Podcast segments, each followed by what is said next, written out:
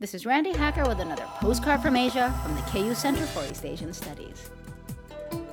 In Japan and China and Korea and Mongolia, when someone asks you what year you were born, they aren't asking for an answer like, for example, 1951. They're asking for an animal, more specifically, one of the 12 animals of the Chinese zodiac. And they are, in order of appearance, rat, ox, tiger, rabbit, dragon, snake, horse, goat, monkey, rooster, dog, and pig. The year of the horse begins on January 31st, 2014. Each animal returns on a 12 year cycle. So every time you turn a multiple of 12, it's your animal year. A little shaky on those multiples of 12? Let's review. If you turn 12, 24, 36, 48, 60, 72, 84, 96, 108 next year, may the horse be with you. From the KU Center for East Asian Studies, this is Randi Hacker. Wish you were here.